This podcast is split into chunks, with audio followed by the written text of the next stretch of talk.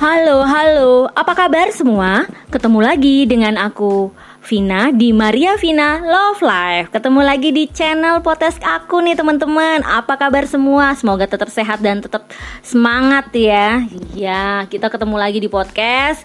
Podcast yang bisa bikin kamu ngobrol atau pengen dapat insight-insight positif dan berhubungan dengan apa? Dengan karir, bisnis, financial ya. Silahkan stay tune di channel aku, channel Maria Vina Love Life karena kita harus hidup itu harus penuh cinta dong ya. Jadi semua bidang kita harus cintai karena bidang-bidang itu ada dalam kehidupan kita.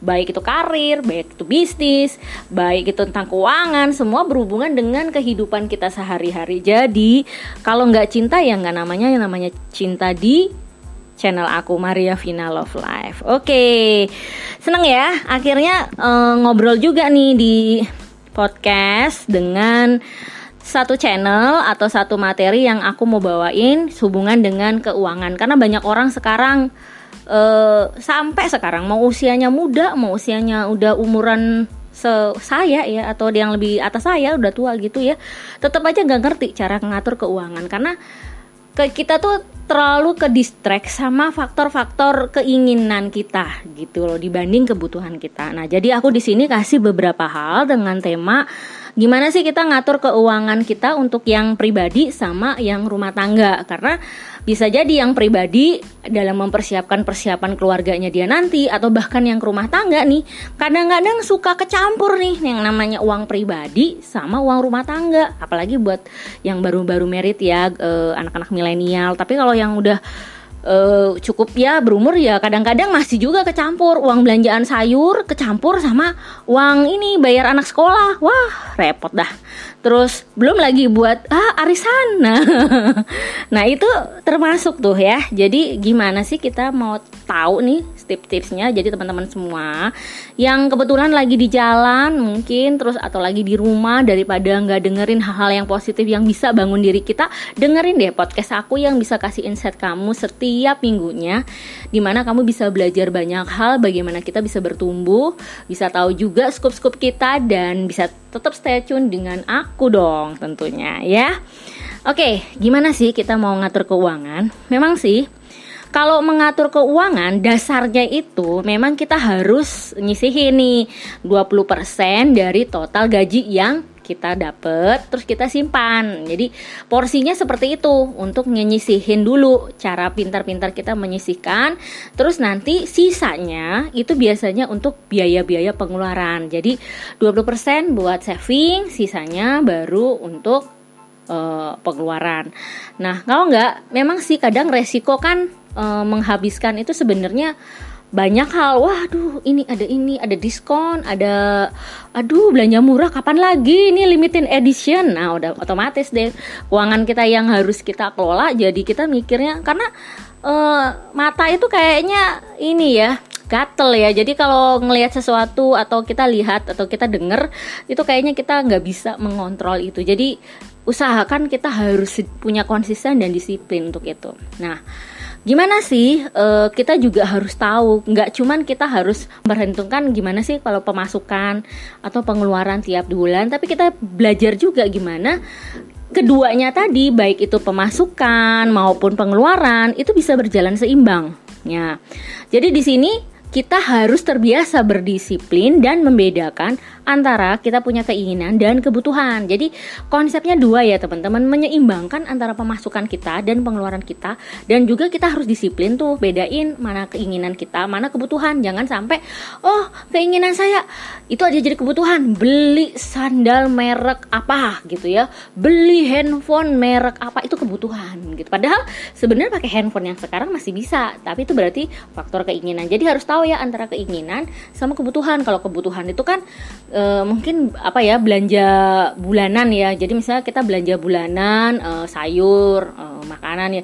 Itu kan nggak mungkin kita e, jadikan itu satu keinginan karena itu jadi kebutuhan karena tiap hari kita butuh makan. Tapi mungkin makannya yang kita kecil-kecilin lah ya. Maksudnya kita hidup hidup hemat gitu ya dengan cara oh nggak perlu makan steak setiap hari atau makan salmon itu kan harga salmon juga mahal gitu. Jadi kita harus lihat maksudnya porsi porsi mana yang uh, makanan kan ada juga itu keinginan oh aduh aku pengen makan kepiting aduh aku pengen makan salmon. Itu kan berarti keinginan. Tapi kalau oh tiap hari makannya tempe tahu itu kebutuhan gitu ya karena ya kita makan sesuai gizi gitu kan. Nah itu jadi kita harus pinter juga ngatur bahwa itu termasuk keinginan kebutuhan atau kita uh, harus tahu juga bagaimana pemasukan dan pengeluaran kita. Nah rata-rata nih orang uh, banyak kan teman-teman kita nih mereka gara-gara pandemi ini selama satu tahun mereka nggak bisa nih ngatur keuangannya. Sampai keuangannya morat marit akhirnya aduh gimana ya?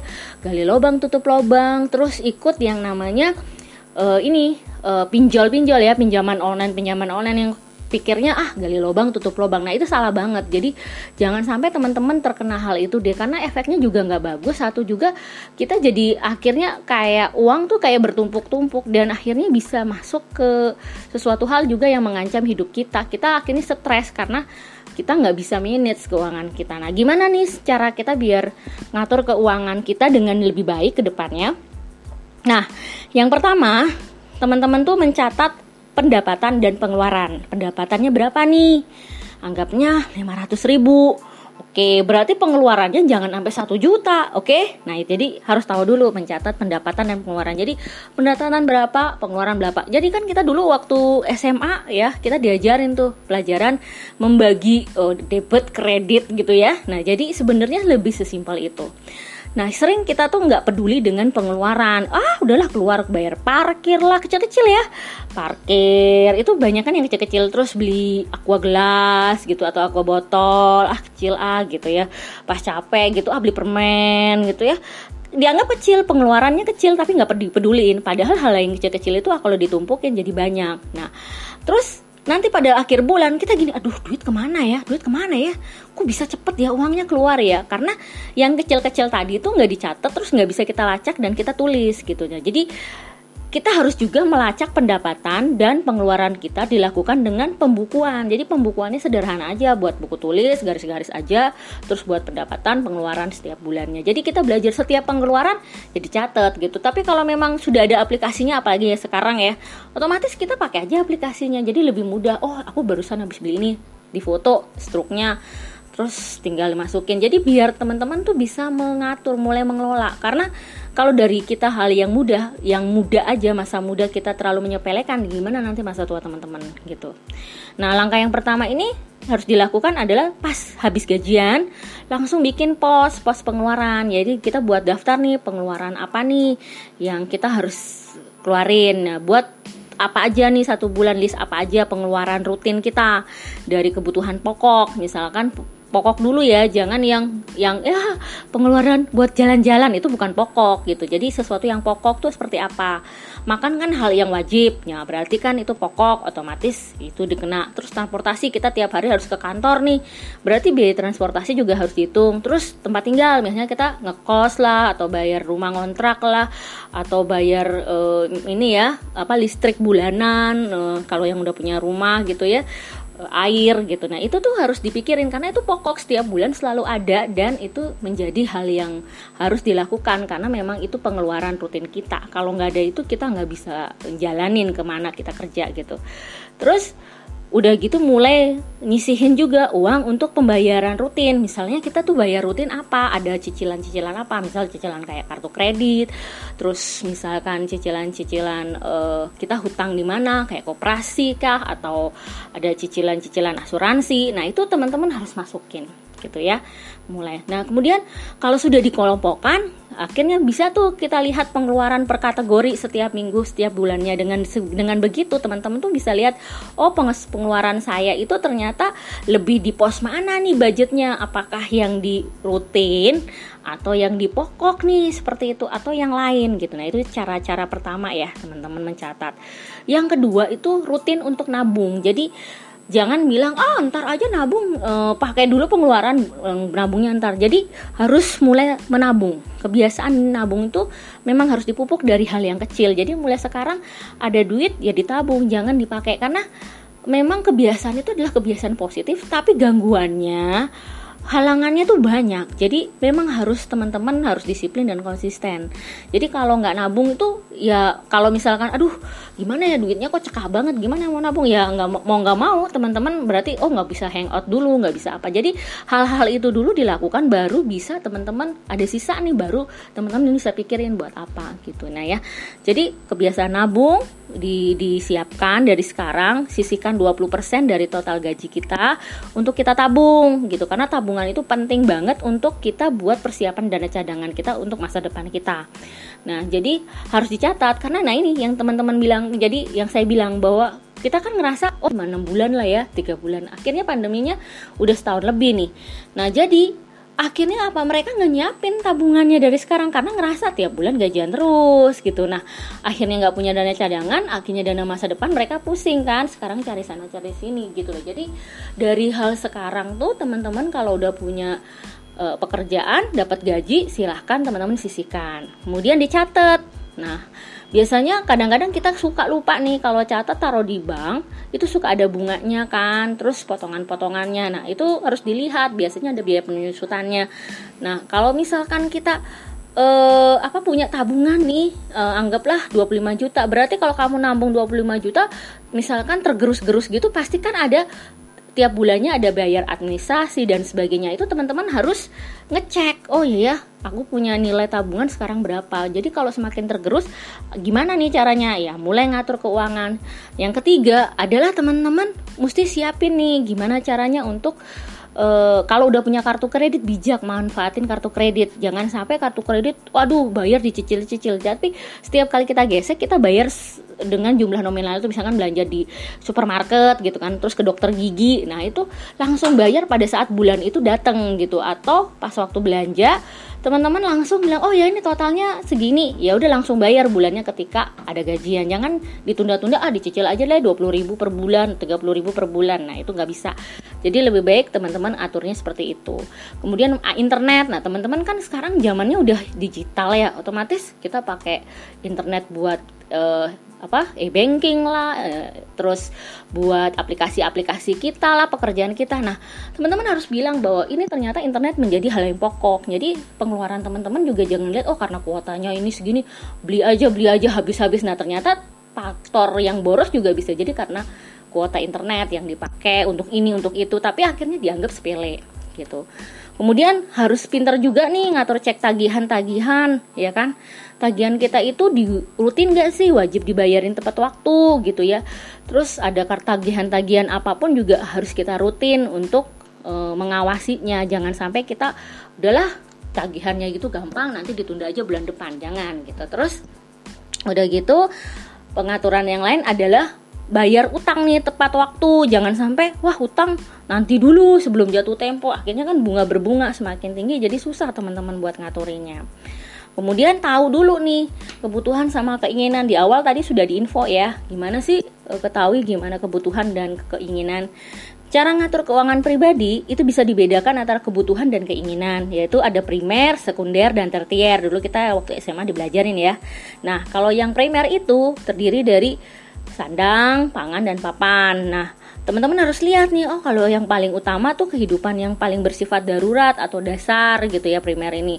Tapi kalau yang sekunder berarti tidak vital atau kebutuhan yang tidak menjadi dasar buat kita harus memilikinya. Misalkan harus punya televisi harus punya meja kursi handphone dan lain-lain. Jadi itu adalah kebutuhan sekunder. Nah kalau kebutuhan tertier berarti kebutuhannya jauh lebih lebih tidak terlalu uh, di, dimasukkan dalam pokok karena itu hanya bentuk kenyamanan gitu. Jadi dia mengarah kepada kemewahan. Jadi ya bisa jadi mau punya mobil jet pribadi lah atau apa. Nah jadi teman-teman harus lihat bahwa keinginan atau segala kebutuhan terhadap barang jasa yang ingin dipenuhi manusia itu suatu saat akan bisa berkurang. Keinginan bisa bersifat mengikat dan tidak memiliki uh, keharusan untuk segera terpenuhi ya. Jadi kita kalau keinginan tuh kadang-kadang nanti habis lihat aduh sepatunya bagus besok lihat yang di sini wah sepatu ini mereknya oke okay. nah itu bisa berubah tapi kalau kebutuhan enggak. Karena kita tahu bahwa itu kita harus bayar atau kita harus pakai gitu. Nah nafsu keinginan tuh bisa muncul siapa siapa aja pas kita lagi jalan-jalan beli barang. Nah memang sih susahnya adalah apa? Menahan diri dari kelaparan mata kalau ngelihat keinginan kita. Jadi kalau udah tahu nih kita lapar mata lapar seperti itu yang mendingan kita nggak usah pergi dulu gitu untuk bisa memanage keuangan kita gitu. Terus manfaatin setiap kali ada belanja-belanja sayuran di mall dan sebagainya atau belanja kebutuhan pokok lebih bagus sih lihat diskon atau promo gitu loh. Jangan karena wah ini pas pas ini nih harganya padahal nggak diskon, nggak promo gitu. Jadi e, manfaatkan itu untuk mengurangi atau mengatur keuangan kita gitu. Terus jangan sering makan di rumah. Nah, kebiasaan makan di luar rumah itu kan juga kos juga ya. Padahal sebenarnya masak bisa. Oh ya, makan nasi tempe tahu juga masih bisa hidup kan gitu misalkan. Tapi kadang-kadang kita pengennya oh makan di restoran mahal nih. Pengen makan ini tapi akhirnya boncos juga nih akhir bulan gitu ya. Jadi pilih kita makan makanan yang sederhana aja biar penting bisa ngumpulin uang untuk masa depan gitu lah.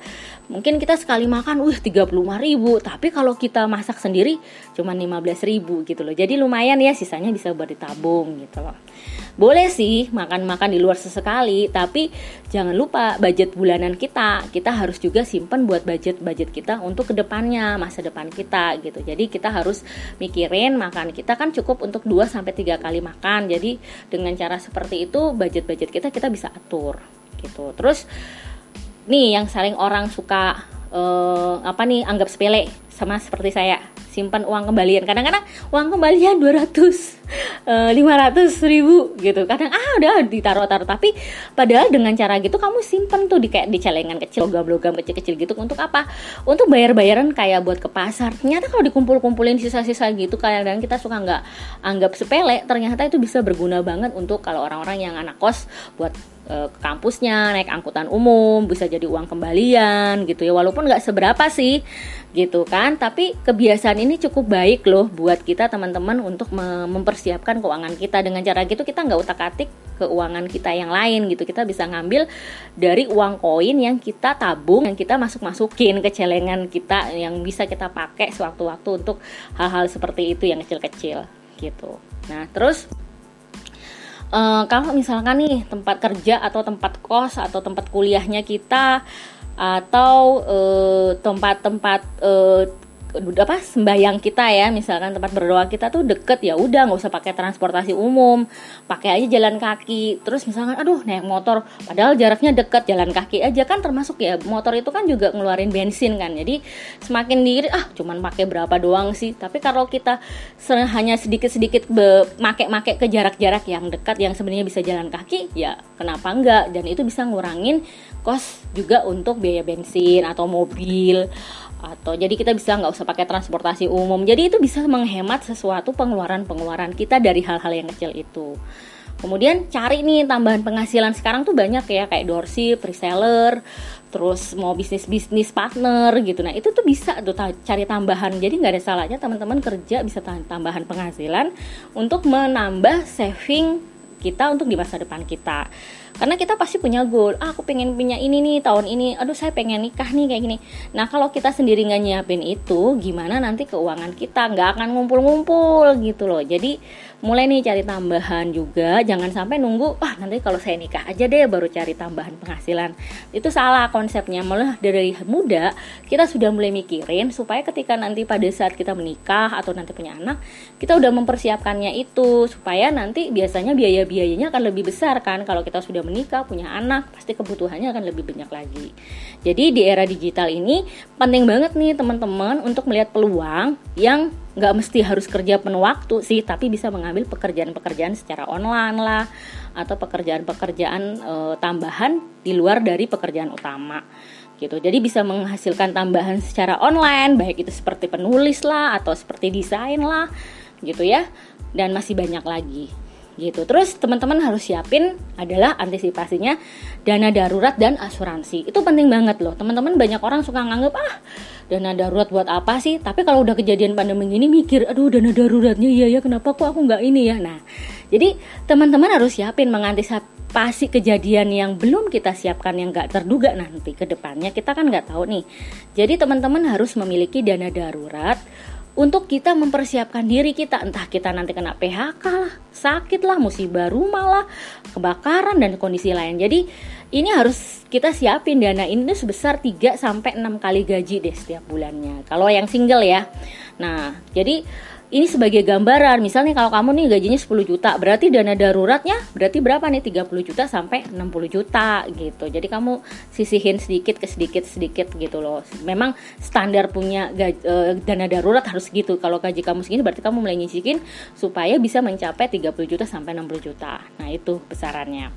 Nah, jadi dana darurat ini yang kalau sudah berkeluarga harus dihitung juga dengan anggota keluarganya. Jadi kalau anggota keluarga kamu ada anak, pasangan berarti 90 juta. Jadi harus dikasih tahu bahwa dana darurat itu adalah dikalikan dengan jumlah anggota kamu, yaitu berarti berapa gitu ya. Karena persiapan kalau nanti ada apa-apa di ke depannya. Dan yang terakhir tadi adalah bekali dengan asuransi. Nah, banyak orang itu nganggep ah pakai BPJS aja nih nggak masalah dengan proteksi itu. Tetapi sebenarnya asuransi itu bukan memproteksi uh, oh buang-buang uang sih. Tetapi teman-teman bisa ngatur itu untuk mempersiapkan masa pe pensiun teman-teman atau masa tua teman-teman dengan memproteksinya dengan membeli produk asuransi kesehatan.